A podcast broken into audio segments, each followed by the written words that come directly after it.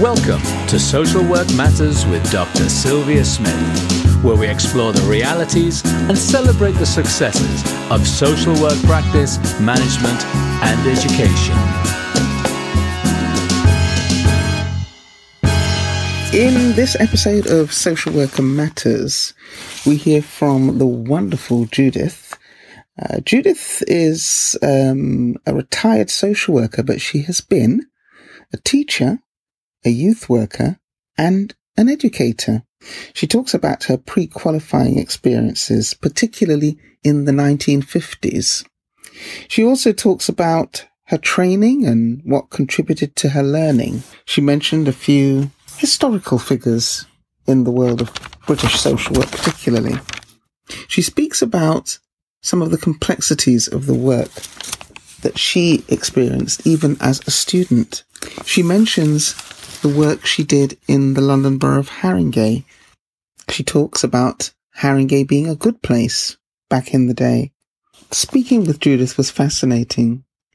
Some of her account really resonated with my experience and my concerns, for instance, about social workers and their current plight within the context that they work in. And then finally, towards the end of the interview, Judith shares with us some of her current work with the Jewish community, which is her community. I think you will find Judith's account really interesting, and I hope you get tremendous value from hearing from someone who has been, been there, done it, and has certainly worn the T-shirt. Enjoy, and I'll catch you on the other side. That will be fun. I'll edit it later. I'll tell you if the red light comes off. Yeah, yeah. So, Judith, thank you so much for being willing to do this. It's lovely to catch up with a social worker of the past. She's laughing already. Um, so I thought perhaps what we could do, Judith, really is to find out um, a bit about you and your career. Um, and then really just continue on a kind of a conversation about, you know, how you found um, being a social worker. Um, also think a bit about some of the highs and some of the lows, and um, perhaps drift into thinking about, you know, what you now think about what's going on and, and how much you may be aware of what's going on. So let's start at the beginning. Tell us a bit about uh, about Judith. Who are you? Well, I wasn't ever so good at school, particularly around the earlier years. But when I was sixteen, I sort of woke up and suddenly enjoyed things like history and English. Had no thought of what I wanted to do. I only stayed on at school in order to irritate my parents, who wanted me to leave for obscure reasons I've never quite understood. And um, one day, careers advice came to the school. Okay. Quite unusual, really, for the, what was it? The early fifties, okay. Very early fifties. Mm-hmm. And uh, one of my friends went for an interview with them. And she came back and she said, she asked us, she asked me, do you want to work with things or with people?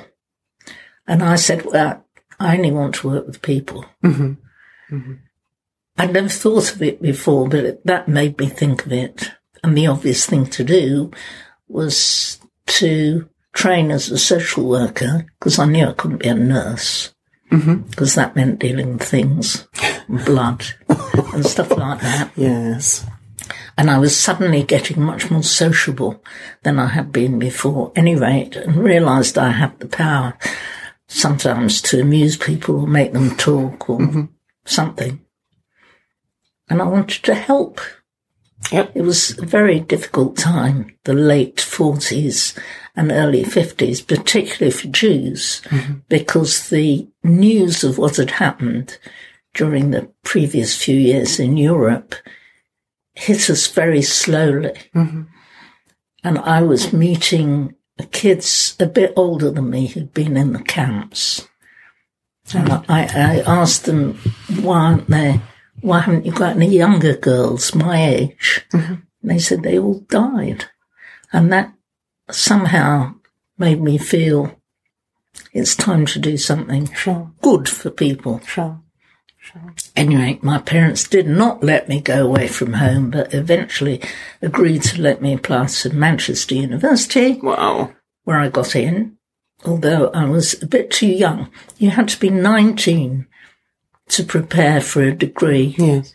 Uh, SocAdmin, it was called Social Administration, pre, pre-social work training, it was okay. called by the greats, um, Younghusband, Arlene Younghusband yes, was making yes, pronouncements yes. at that point. Yes. And I was interested, I was reading all that stuff. Anyway, I very much enjoyed the course, and they did try and introduce us to social work as it was at that time.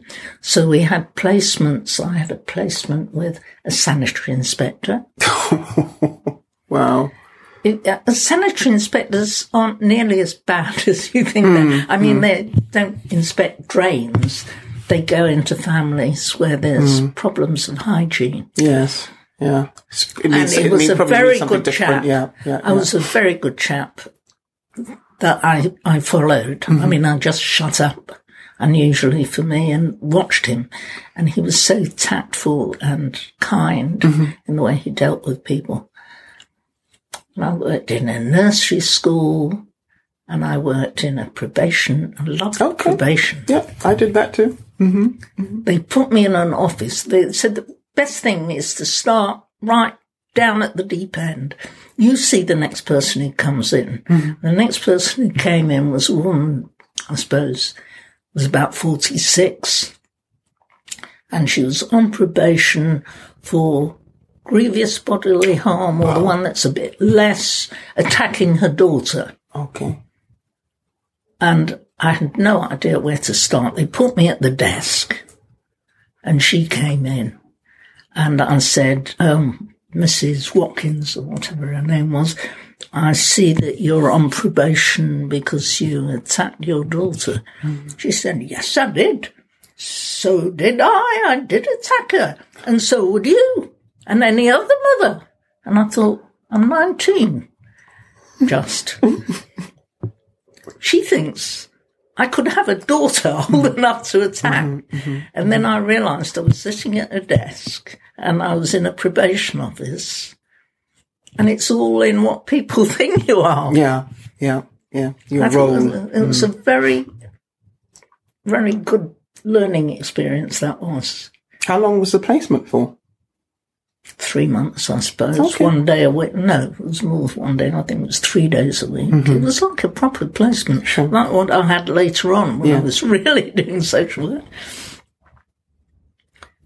And I had a very, very good uh, supervisor in the children's department. Mm-hmm. Again, there I learnt a very good lesson.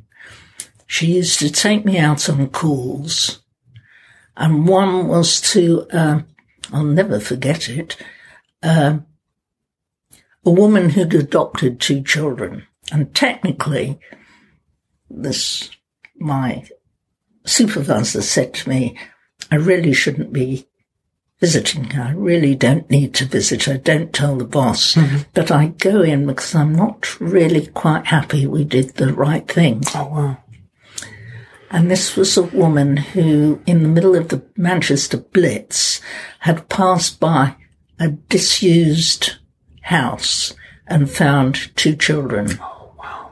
Okay. Cowering. They'd been chucked out of their home. Nobody, I don't think, ever really found out where their, their mother they found, but their father was a, an American okay. soldier, I think. Okay, okay. And the mother really wanted to give her up. So quick, quick, a foster placement was arranged without the supervision that even in those days mm-hmm, would have gone required. through yep. because bombs were falling everywhere. And the woman had no children of her own. Her husband had died. She was a health visitor, but I don't think she was qualified. Mm-hmm. And she decided she wanted to adopt the children. She'd fallen in love with the baby. Right. Little boy baby and a little girl, then I suppose about two, mm-hmm. two and a half. By the time I met her, she must have been nine. And the um, my supervisor said to me, I'm, she always seems okay, but I've got a feeling there's something wrong. It's my gut feeling. As we walked up the path, they'd been rehoused somewhere outside Manchester, walked up the path, and we heard this woman yelling at the child. Okay. And my supervisor said, I'm going in, you wait outside and take notes mm-hmm. of exactly what's happening, but I've I've got to deal with it. Sure. And that was most horrendous when she finally call, called me in.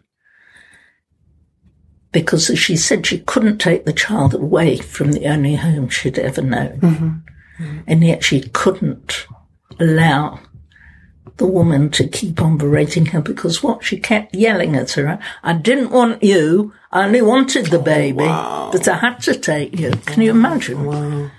That must have been going on for about six years. Wow. So I always think there's two lessons I learned. Mm-hmm. It taught me you can't really do everything. Mm-hmm. Mm-hmm. It's, and it's, it's complicated, isn't it? Um, So, so those are some of your, a couple of your earlier experiences, and, and also, I guess, what drew you to social work. Um, what was it like? I mean, you know. Well, I didn't do. I mean, I only did it as, as a student at that point. Mm. When I graduated, um, I discovered I couldn't get a job because I was not quite twenty-two, and. Uh, Arlene Younghusband had said she was twenty-three before mm-hmm. we practiced. Isn't that interesting? Because we I don't we, think anybody bothers with that anymore. No, um, no. Well, pff, no, not really. But it, yeah, I mean, it, we've got some fast track programs now that yes, you I kind of wonder that. Why. Yeah. But anyway, so yeah, sorry, so I marched in. I, I had plenty of cheek at that point. Marched in as the Manchester Education Committee. And said, I want to be a social worker, but I'm not old enough or mature enough, they say, so I'd like to teach. And at that time, of course, they were dreadfully short of teachers. Mm-hmm. So they took me and said, I want you to work in a school, preferably with immigrant girls, mm-hmm. adolescents. Instead of which, they sent me to the Manchester Jews Infant School, which was the other side of Manchester, which made a huge journey in the mornings and evenings, uh, where there were little children right. who I'd never had anything to do with. But, of course, I loved them. Mm. Class of forty-five. And I had no experience at all. And the headmistress didn't want me. It was this young woman. She studied psychology and stuff like that. Mm. I wanted to teach her. Mm-hmm. But I did learn a lot from her. On Thursday afternoon, uh, the class next door came in. So the ninety children. Oh my goodness. With I one, learned, with I just learned you. how to act. Probably needed to. Well, I gained a lot in confidence, of course. Mm-hmm. Anyway, I still wanted to be a social worker, and uh, I had a, a swift period in London. Somebody offered me somewhere to live in London. But I was also teaching here, also in a Jewish school. Mm-hmm. In those days, the Jewish children were very well behaved, mm-hmm. very clean and tidy, well behaved, with very caring parents. Mm-hmm. I think now they're all sorts of normal. But I didn't have the troublemakers that I'd really wanted to work with. Right. Oh, I'd had a period when I was in Israel. I went to Israel when I finished studying for six months and okay. I volunteered to work with, they were so-called delinquent youths. Okay. They were all new immigrants from the Arab countries who'd come as refugees in the late forties. And were living with their parents in immigrant camps, felt very demoralized. Mm. Parents didn't understand this new world. and most of them had not really been in trouble, but they were called delinquent youths. Anyway, I loved them. Mm-hmm. And I wanted to work with similar girls to see oh. if... Anyway, I never did. And uh, from then I was offered a job. I was headhunted, which has never happened to me before or since, from a brilliant place um, that was also Jewish, uh, a boarding school for children who were pre-tubercular in their thirties. Okay, okay. The, were you still up north at that stage? I went back up north. Oh, I see. So you came down to London and you went back up. Okay, okay. Um, this was a brilliant place. It still exists. And you know who became the headmaster? I'm sure it was him. You know that programme, Martin Lewis? Oh, yeah. The guru. The, the money fella. The money fella. Yeah. Uh, he presumably trained as an accountant. His father was a headmaster. Okay. And I think he became headmaster of that school Righty after her. I'd left. Righty because Martin Lewis has occasionally talk, talked about his childhood mm-hmm. and his father being the headmaster of a school like that. Anyway, the headmistress was then still alive and she had been the founder. And it was at a very interesting point because there was a big change in... must be nineteen fifty-one or fifty-two or fifty-three even, between pre-tubercular children mm-hmm. who were living in the slums mm-hmm. of Manchester, Salford, Liverpool even, which were bombed during the war. Right. And things got better, yep. ironically enough. And food got better and medical attention got better. So gradually the children stopped being pre-tubercular. Or rather, you know, not mm. the same children, mm-hmm. but the next generation. So presumably... And became much more nervy and and anxious and um, they had things like diabetes or asthma. Oh, wow. Rather than bring, being sort of pre-T B or yeah. T B. That's interesting. Um, but it was a wonderful school. She was a wonderful woman. However, it was extremely boring once the children had gone to bed because the other teachers were all older than me and they had, they were very kind to me, but obviously I was a bit of a pain. It was a bit too far to get into Manchester mm-hmm. where the fun and all my friends were.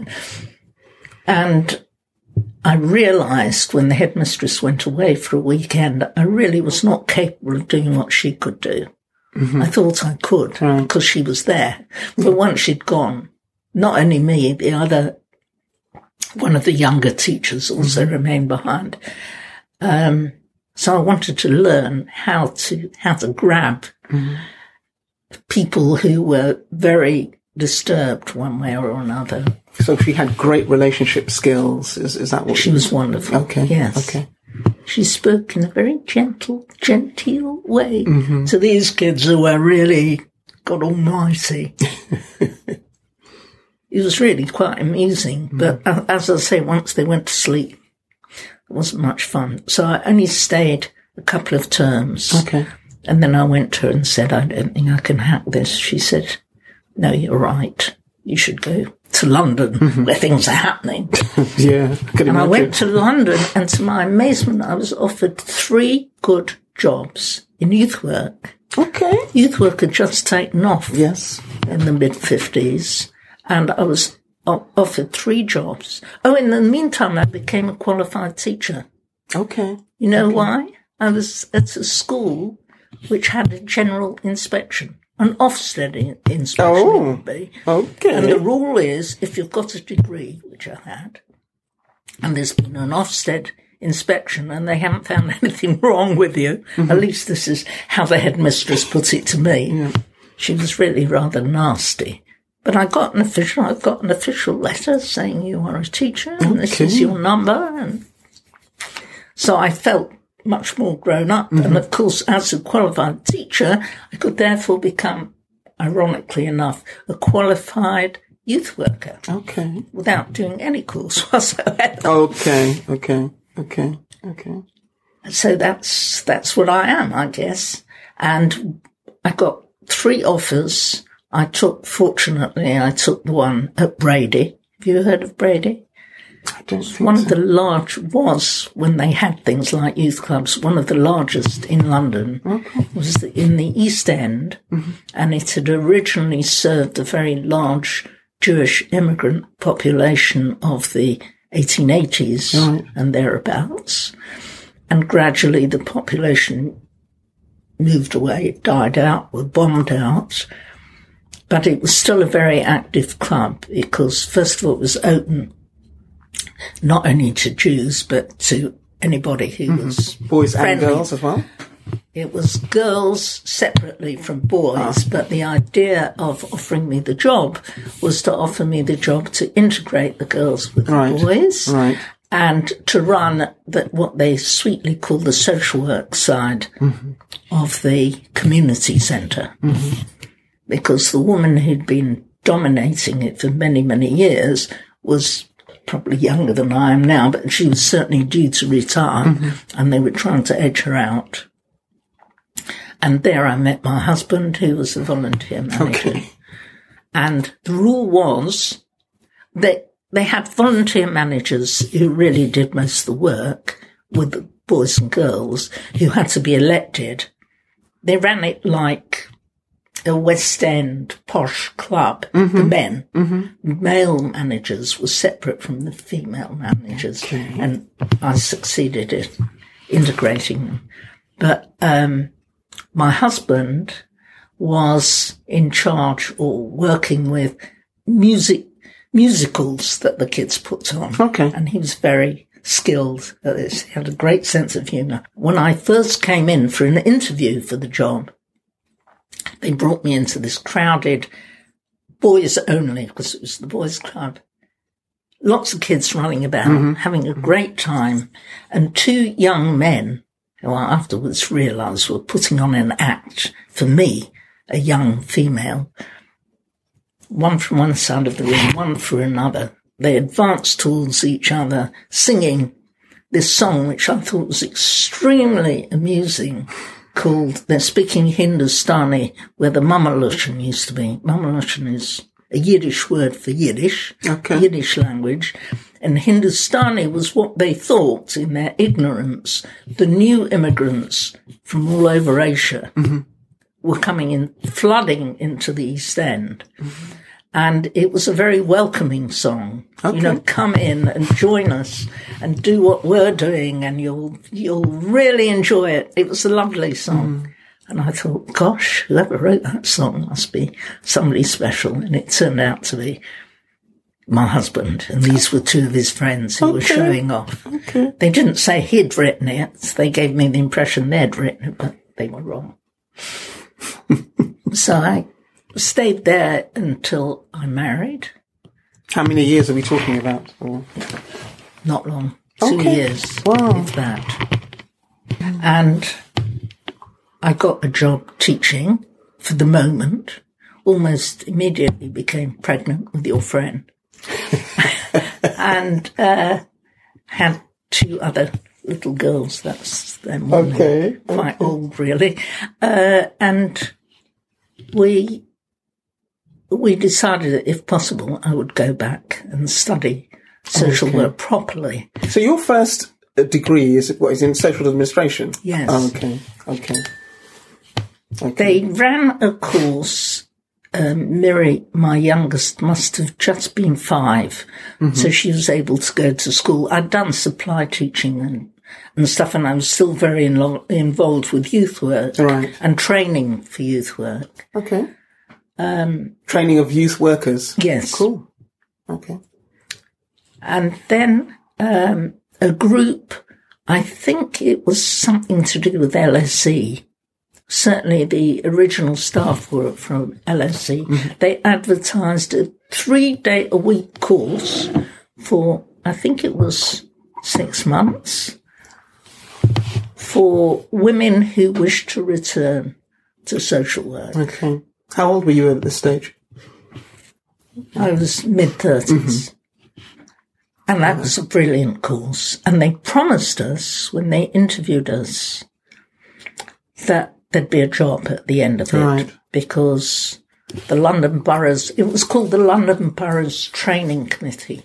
Okay. No longer in existence, okay. unfortunately. Okay. But because the staff who ran it was so well connected, they got people from all over England to give us a session or two. So mm-hmm. we had, for mm-hmm. example, from the Tavistock, we had two people, can't remember the name of the psychotherapist, but one was Lily Pincus, okay. who's written several books. Yep. And she came and she really liked this group of mm-hmm. women because we were all so enthusiastic mm-hmm. that everybody liked us. So mm-hmm. everybody who came to speak to us wanted to come back. Oh, nice. Uh, uh, one of my old tutors from Manchester came from York. She was then Professor of Social Work at York, Catherine Jones. And there were several other people. It's a long time ago. Mm-hmm. I really can't remember who they were. Mm-hmm. And the worst thing was that, in fact, they couldn't find us all jobs. Oh. There's, apparently, the course had been run for several years, and this was the first time, although uh, the woman who ran the course uh, confided in to me, we were the best lot that she'd ever had. Maybe she said that to everybody, I don't know. Uh, I was actually interviewed by Brent. Okay. Director of Brent, who asked me what I felt about immigrants, okay. what I felt about people from other races. Shrevelson, his name was, he was quite well known in um, anti-racist, discriminatory mm-hmm. Mm-hmm. things, but nevertheless, he himself, I would say, I would say he was discriminating. Sure. So I was upset by that. Was he? A, was, he a young, was he a younger than a younger a younger guy? Or was no, he... he was about my age. I think it's probably. Okay. Because that surname rings a bell, but I... yes, he's he's written a few things, okay. but what he wrote and what he said were not quite the same. Thing, anyway, I got mm. a job in Harrogate. Okay. Just at the point when, okay, I always seem to get in just at the point when something is happening. They were going through the, God, what was it called? The Disabled Act. What mm-hmm. was it called? Of the what, Communicare? sixties. Oh, so when they were required, nothing ever happened about this. They were required to register anybody who came forward and said they were disabled. Ah, okay. And they needed a social work intervention to go and visit mm-hmm. and decide what sort of help this person yeah. needed. Assess, so assess it should be yeah. it should be recorded. Mm-hmm. And Haringey would respond. Well, it was recorded, but as far as I know, they never responded. In the meantime, another course was advertised, which I did get on. The first time they ran such a thing, that was also run by L S E uh, personnel. Joan Charlton was the one in charge, mm-hmm. and various other people, also three days a week for two years. Plus an extra day it, when you were doing work experience. Mm-hmm. And to my amazement, although I'd only been there for about eighteen months, Haringey paid. For the course, for you to do the training? For me to do the course, which not everybody on the course, of course, got. Mm-hmm. You could get a grant, and I had been offered a grant because we were really quite short of money. Um But it was much better to be paid. Oh, yes. And then, of course, I had the job afterwards. And you were obviously I think that's about the last time that Haringey paid for anybody yeah. to go on a course. Yeah. But that was a brilliant course. Mm. And that gave me DipSW, membership of mm-hmm. it, and um, then I was qualified. Could do what I liked, wow. theoretically. Yeah, yeah. Went back to Haringey. Haringey. Where things were already beginning to go off the boil. Though Haringey was still in quite a good state compared to some of the other boroughs. Mm-hmm. Um, I had, first I had a very good uh, senior who was much younger than me, mm-hmm. but I learned an enormous amount from her. And then, unfortunately, she left. And the one I got was very distinguished lady, but very prejudiced, I would say. Mm-hmm. Looking back, she was mm-hmm. definitely anti-Semitic. Some of the remarks she made, I would have kicked her in the teeth if it had happened today. But somehow I managed to forget what she said. Mm-hmm. Was this? Would this have been in the eighties? Or this was um, seventy-four. I okay. went to Haringey, and I left in eighty-six. Oh wow! Or eighty-seven, mm-hmm. or even eighty-eight. Can't quite remember exactly, but I learnt an enormous amount there, mainly from clients. You were generic in those days. Yes, cradle to grave. So yes, there was a lot of grave. There were lots of elderly people, wow. because I started by registering people. So they thought that that was my métier, but really I was better with families.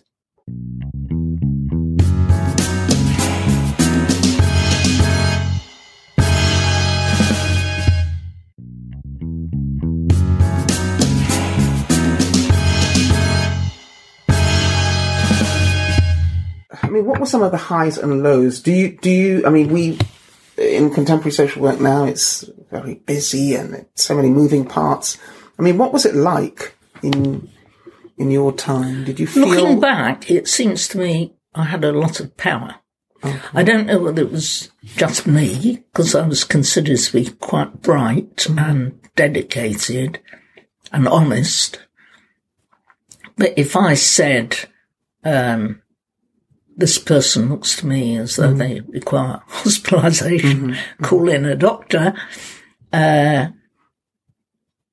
that's what happened. Mm-hmm. And if mm-hmm. I said, I mean, it was not me alone, of course, it had to go up to yeah, the echelons, but they listened to me. Yeah. Absolutely. Yeah, yeah, yeah, yeah. And it seems to me today it's not like that. Mm. In fact, the poor bloody social worker at the bottom, or I'm now governor of the school, the secondary school, safeguarding seems to me that the person who first hears of a problem reports it and then doesn't can't do anything else about it, mm-hmm. because it's in the echelons of power. Sure. So their own relationship with the child or the adult or whoever they're dealing with mm-hmm. counts for nothing. Yeah. It's true that in those days I uh, there was a risk. I mean, one woman beat me up, or tried to, with her umbrella. As I was driving, she was in the back seat. Oh, wow. Not advisable. I knew she was very difficult. Mm-hmm. Unfortunately, I've got an unusual name, so she could find my address and ring me up oh. and berate me. Doesn't happen today, no, does it? No. Uh, But also, um, oh, I tell you what did happen to me. I was the first social worker in Haringey, as far as I know, possibly the first in the country, whose records had to be examined because she'd made a complaint. And the rule was the uh, director was Andrew Foster, who became very well known. Mm. He was a professor somewhere in Yorkshire. And yeah, that name sounds familiar. He wrote a report, the Foster Report, on social care. Mm. Not that anybody took any notice of it.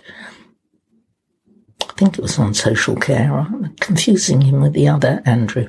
Anyway, uh, he had to go through the case papers with me. Mm-hmm. Fortunately, I write very small and my handwriting is very poor. Mm. So um, it was only a page on which I had given my opinion, which was negative, mm-hmm.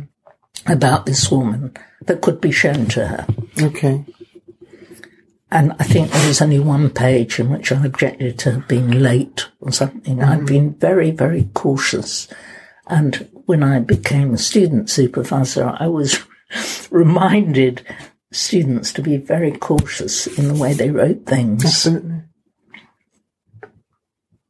I didn't understand why people aren't, actually, and they, they're still getting into difficulties. Yeah, so we often remind students, you know, if, if it's something you're not comfortable with sharing with the person, you shouldn't really write Don't it write down. Don't write it down. Yeah. Seems I mean, common sense, really. but I guess that would require good supervision so that you could at least upload your concerns somewhere. So what what were some of the highs for you? I think definitely supervising students. Yeah. Tell us a bit about and that. And training students. And that's the job I went to, finally. Okay. I went to Jewish Care, which then was... Yeah. Bringing together, for a time, they brought together all the Jewish charitable organisations in London. Unfortunately, they couldn't all agree between each other, so finally they disbanded. But for a while, I was training officer for them all. Mm-hmm. And because my uh, senior there was really extremely horrified at my appointment because she didn't want me. She was a very, very, very difficult woman. Mm-hmm. Um, I wasn't able to do all the things I wanted to do, mm-hmm. but one thing I did succeed in was doing the professional and vocational training bit, yep. in which I developed relationships with L S E, Middlesex, mm-hmm. Mm-hmm. North London Poly, yes. as it then was, My and place. East London. That's where I trained. Oh, God. The professor at North London Poly, when I was on the course mm-hmm. in London, Brian Heraud. Do you mm-hmm. remember Brian Heraud? He was famous ah. for a short while. He was a very, very nice man, and he's written a book which was then standard. But Paul Corrigan was the head honcho when I was there. I no, I don't think Brian was head honcho, but he was definitely a senior lecturer. Okay, okay. And he had written a book which was sort of introduction to social work okay. for other people, okay. which was very good. And he took me aside once and said, your essay is quite good, but it's not. You've got to learn to give an opinion and to say what your opinion is and why you've got it. Mm-hmm. You're not talking to people now and trying to persuade them mm-hmm. of something. You're showing that you're going to be a professional. And I never forgot that either. Mm-hmm. Because I think sometimes today people do forget it. They don't at all make clear what their own opinion is. Yeah, finding their on. voice, yeah. Finding their own yeah, voice. Yeah, yeah. But... Um, Jewish Care became one of the favourite places. Well, of course, they all wanted placements. I knew that. I remember we had students, I can't remember where I was at the time, but we, we did send students to Jewish Care. Or, right. Well, yeah. I, was, I was training the practice teachers. Oh, okay. Just before there was a proper qualification for them. But hopefully, the ones I trained were properly qualified. Mm-hmm. Mm-hmm. Mm-hmm. I really did enjoy that. So how long did you do that for? It seemed like forever. Because uh, I continued doing that bit of it even after I'd retired. Okay. So it must have been fifteen, fifteen okay. years. So training and education became your thing. Yeah. Definitely. When I was living in Israel, and I was just... You know, I'd remarried after my husband died and my husband was living in Israel. That's why we have this half a year, okay, half a year okay. thing. He was from Manchester as well. Okay. We were at university together in the old days. And I read in the local paper, which fortunately was written in English because my Hebrew isn't that good, uh, a report of a dreadful, now I can't remember the details of it, a family mm-hmm. that was in great trouble. I think the husband had lost it completely and started laying about, and a couple of the children were damaged very badly. God. Possibly the wife was killed. I can't remember all the details, but all sorts of services, much based on British way of doing things, yeah. descended on this family. And I thought to myself, the poor, rotten social workers who were first involved, mm-hmm. who's looking after them? Yeah. That's maybe something I could do, because they'll speak English. Yes. So um, I wrote to somebody that I'd worked with at L S E, Eileen Murphy. Oh, okay. And to my surprise, she remembered me, and she wrote back, with several suggestions of what I could do. Well, that's the only thing I attempted to do, mm-hmm. anyway, connect with social work while I was there. Mm-hmm. And in fact, by the time I got to that family, they were well supported. Okay. But it does strike me, as governor of the school, the question I've been asking is what happens to that first teacher who notices a child is upset, mm-hmm. talks to the child, discovers some dreadful story or some difficult story, yes. and then is required to pass it on to safeguarding. You know, they're all, they keep saying this word, safeguarding, yes. as though nobody's oh, ever process, thought, process as though nobody's ever thought of it before. Mm-hmm. And all these boxes have got to be ticked. And nobody else should be interfering at all, mm-hmm. which includes, of course, the teacher who first the child confided in, because they may influence. Yeah. Well, it's true, they may. Yeah. But on the other hand, what does that poor woman, it's usually a woman, what does she do? Mm. So, so you've you've kind of continued to remain involved, really, haven't you? In, in well, I became involved as a volunteer in setting up a new organisation, Jewish Women's Aid. Okay. Which was while I was still in full-time employment in Jewish Care. Mm-hmm. What happened was one of the programmes I did, which was fascinating actually, was about Jewish philosophy, Jewish mm-hmm. thinking. Mm-hmm. And it was originally designed for the non-Jewish members of staff who really had no idea about the people they were working with. Mm-hmm. They were working with elderly Jewish people who are notoriously stubborn. Well, because most old people are. Mm-hmm. And they weren't quite sure what to do as far as keeping, for example, dietary requirements right. are concerned. So Jewish dietary requirements are you can't eat meat and milk, milk products, the same time. Mm-hmm. So after a meat meal, tea is served, and it's tea without milk. Mm-hmm. Uh, Bridget, where's my tea? Um, oh, no, I want milk in the tea. No, Mister Goldstein, you know your laws don't allow you to have milk in your tea. Ah, oh, that's all a lot of bloody rubbish. So how did they deal with that? And what on earth yeah. does it mean? So I wrote, I think it's the best thing I ever did, actually, I wrote a course about how to understand people from different ethnic mm-hmm. backgrounds. Mm-hmm. I did my master's degree on that. I tried to make it more general about social work training sure, generally, sure. but I used the Jewish example as a very potent one, and it's certainly the one that I knew best. Mm-hmm. And by the end of the course, I really think it was only one full day with lots of videos and mm-hmm. discussions and mm-hmm. stuff. Mm-hmm. I think that they understood much more clearly why it was important to these elderly Jewish people to be in a Jewish home and to complain about the fact mm-hmm. that they're required to obey Jewish laws that they'd never bothered with before, that they'd be really upset if they were in fact allowed to have milk with their tea. You know, it's, yeah, yeah, yeah, yeah. it's difficult, mm-hmm. but we've mm-hmm. all got these things, haven't oh, we? Oh, yes, yes, yes, yes. It's not static either, is it?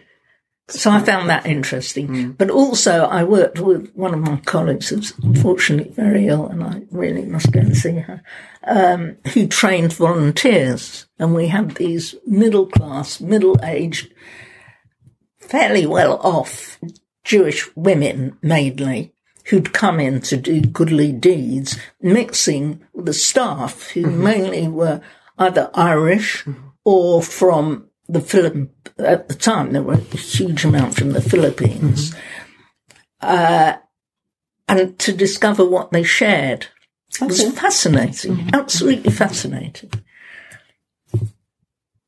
And in the course of this, they asked me, the, the bosses asked me to do more Jewish training for Jewish workers, the Jewish social workers, many of whom were totally ignorant mm-hmm.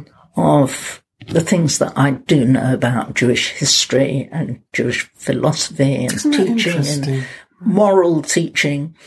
Uh, and we did a whole series of courses about working with refugees, working with people of different faiths.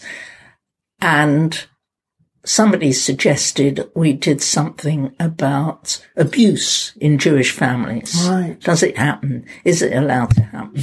And we got a speaker who actually wasn't ever so good, but we had somebody had given us a grant to do this course, and we brought her over from Israel, okay. an American woman. Okay.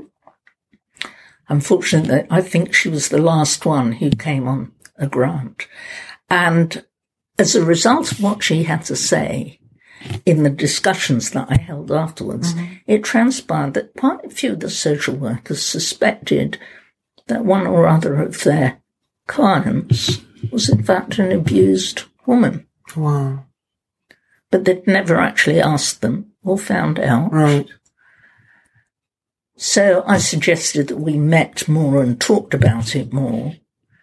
And from that, we actually formed a new organisation, mm. Jewish Women's Aid, which I'm now president. But so that's what you're doing now, full well, time? Well, I don't do anything to do with it now. No, I leave it to much younger people. Sure. But I'm president yeah. because they paid me the honour.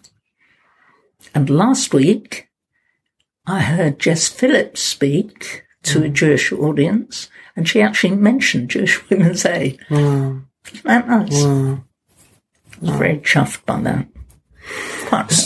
So, Judith, I mean, one of the things I'm I'm always curious about, and I mean, you've given us a really full um, account. I'm sure we could probably spend even longer speaking about it, but uh, of your, your career and some of the things you, you've done.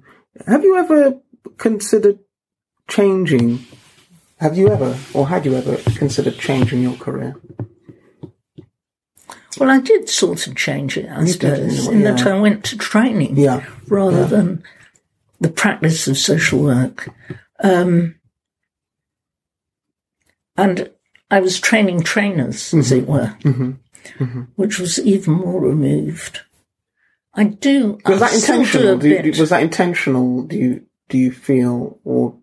It just happened. Well, I think it was partially for, for me to carve myself out something that my senior didn't understand at all, that, that would be for me. Mm-hmm. Uh, I guess that was part of it, yeah. really. Yeah. Um, and it sort of combined the teaching, which I quite enjoyed teaching, mm-hmm. Mm-hmm. except that it's not teaching when you're working with adults. It's... It's group work. I'm very interested in group work. I still supervise a small group of bereavement counsellors at the hospice where Debbie works. Um, you know, it's interesting you say that and you make that distinction. I'm currently working with Esther on on this whole thing of um, education learning and adult learning yes. and so on. Yeah. Um, and that's one of the questions uh, that obviously I have to address in terms of my own development. You know, when you're working with adult learners, um, and I'm of the view that they they they co-create their knowledge and their learning, and they should and be encouraged. And you learn from them. Yeah, absolutely. That's a saying in the Talmud. Much of I learned from my teachers, yeah. more from my colleagues, but most from my pupils. Yes, absolutely. I entirely agree with that. I entirely agree with that. I suppose you've got to keep your mind open to mm-hmm. that, because mm-hmm. sometimes, mm-hmm. you know, like a, a little snip, as it were, says something, you think, God, that's clever. Yeah, yeah.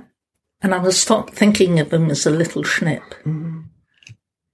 I that I that I so resonate with that with that um, with that view. Um, and you know, to some extent, that's what excites me about. about teaching and learning and working with adult learners. They come with so much rich experience. Yes, yes. Um, and they so delight in the opportunity yeah, of reflecting on absolutely. it. Absolutely. So, you know, with with all your um, experience, do you have any any views or thoughts about where we are at currently in terms of social work practice and even education. Throw that in because you're, you've been an educator for a number of years. Do you have any sort of observations or views that, that you... Well, I've just got the impression the profession's lost its oomph somehow. Mm-hmm. And maybe I'm wrong. I hope I'm wrong. Uh, I mean, the last... Uh, confrontation's the wrong word. The last relationship I had with social workers was, it must be three years ago now. I went out for a walk on my own one evening, just as it was getting dark, mm-hmm. and I fell and I broke my shoulder. Oh, wow. I fell in a little alleyway near here where there wasn't anybody, no lights, no mm-hmm. nothing. Mm-hmm. And eventually I lost my Anglo-Saxon way and I yelled because I really did, I couldn't get up and mm-hmm. I didn't know what to do. Mm-hmm. And there was a very kind um Indian gentleman, Hindu, I think, with his wife. She was terrified. She didn't want him to come anywhere near me in mm-hmm. case I was.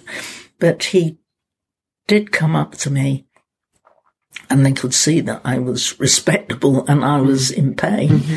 And they brought the car and they took me to one of my daughters. And all three daughters gathered. They're all in the helping professions. Mm. Bless them. And they took me first to one hospital and then to Barnet Hospital, where they kept me for hours. And eventually diagnosed I broke my shoulder. Mm. And they wanted to keep me in, but they didn't want to keep me in, of course, because they didn't have any beds. Mm. I was quite familiar with that. Yeah. And eventually, Esther took me home with her, the eldest. She decided that's what has to be done, and I was there for a week or a bit less than a week. Mm-hmm. In the meantime, all four of us put our social work skills to try and find out what was available right. that I should have. Right. And eventually, we did, in fact, succeed. And for we got a caring agency for free for oh, four wow. weeks. It's after three weeks I said I could manage. Came in twice a day and helped me, which was just as well because I couldn't have continued to stay with Esther. Mm-hmm. None of the children could really take a couple of weeks off to look after me. I didn't want to be looked after. I needed help to yeah, get up. Support, and I did. Yeah. But to do that eventually... Um, somebody suggested I should ring the help desk of Jewish Care, mm-hmm. which is brilliant. Should you ever need help, ring them up. They don't ask if you're Jewish or not Jewish. Okay. Uh, maybe it was helped by the fact that the person who answered the phone recognised my name, yeah. but only as a distant name that she'd heard about. She didn't know me. They sent me um, a social worker who assisted me, who had a student with her. I was delighted oh, cool. to see, so they're still taking students. Mm-hmm.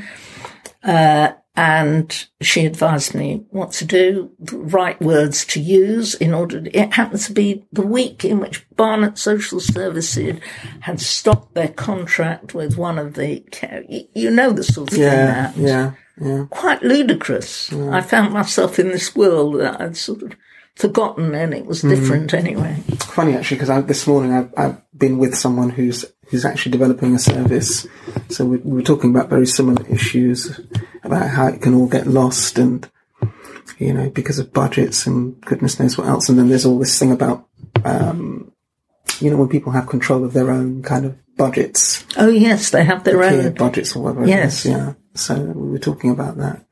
She was trying to, trying to set up something to help. Well, the idea was to give people the choice. Sense that they... But it doesn't. Of course it doesn't.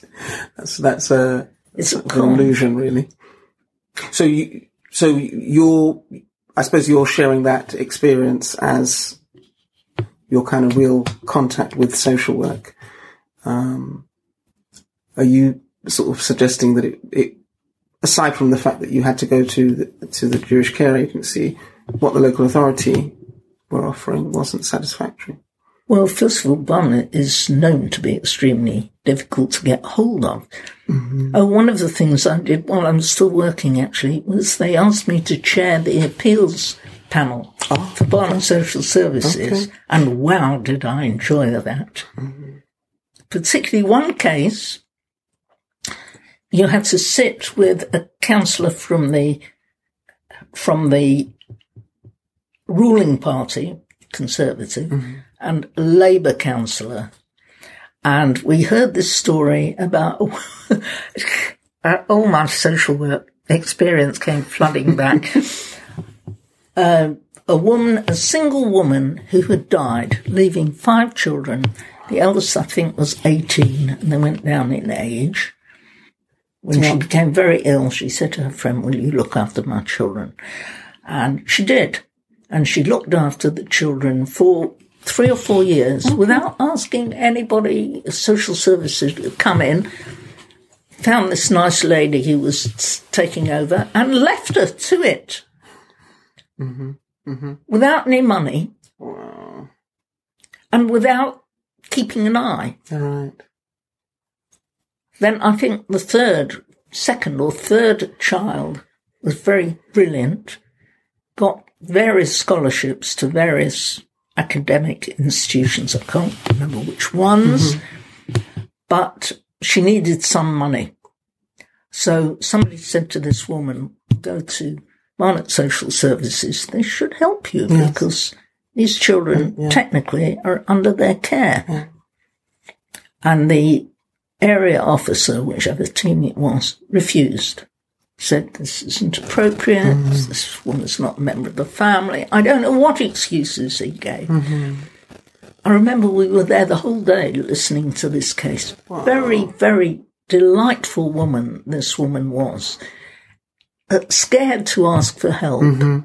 Mm-hmm. Diffident in the past.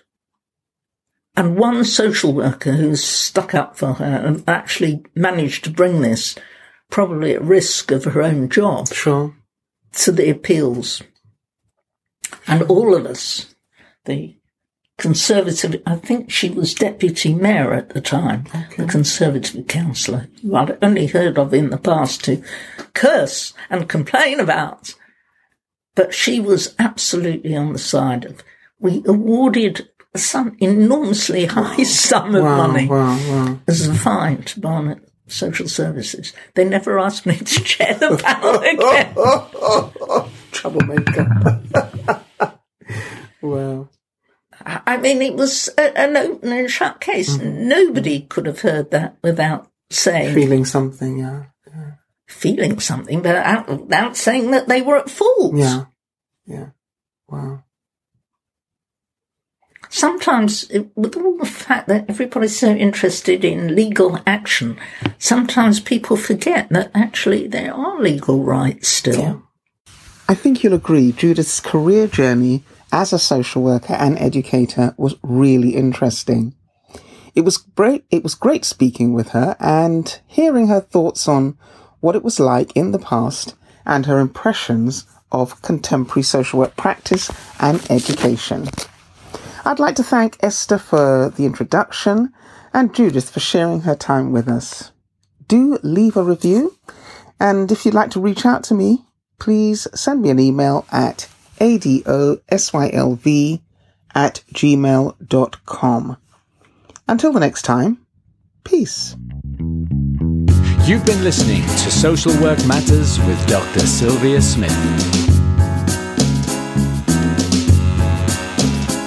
with music by Donnie Penny Music.